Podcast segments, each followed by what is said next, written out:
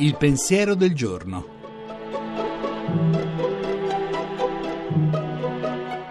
In studio Suora Alessandra Smerilli, docente presso l'Università Auxilium di Roma.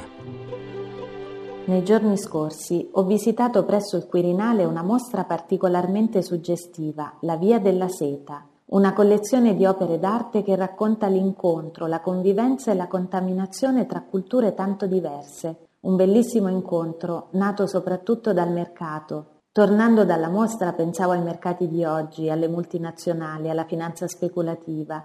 E mi chiedevo se quel mercato fatto da incontri tra persone, scambi di parole e di civiltà, che ha generato arte e cultura, fosse ormai un ricordo di un mondo perso per sempre, oppure se esiste ancora una vocazione del mercato come reciprocità, cooperazione, economia civile, sono rimasta un po' pensosa, ma alla fine non è stato difficile decidermi per la seconda opzione, anche se a volte si sente parlare del mercato in astratto come un qualcosa di molto negativo. Penso che i problemi di oggi siano gli oligopoli e la concentrazione dei poteri, non la diffusione del mercato. Quando i poteri sono concentrati in poche mani, allora gli scambi di mercato diventano un gioco a somma zero, dove c'è chi vince e chi perde, chi acquista sempre più potere a danno di altri, chi ha vantaggi e chi è sfruttato. E così i principi della cooperazione e del mutuo vantaggio vengono negati. Abbiamo bisogno di più mercato civile e non meno.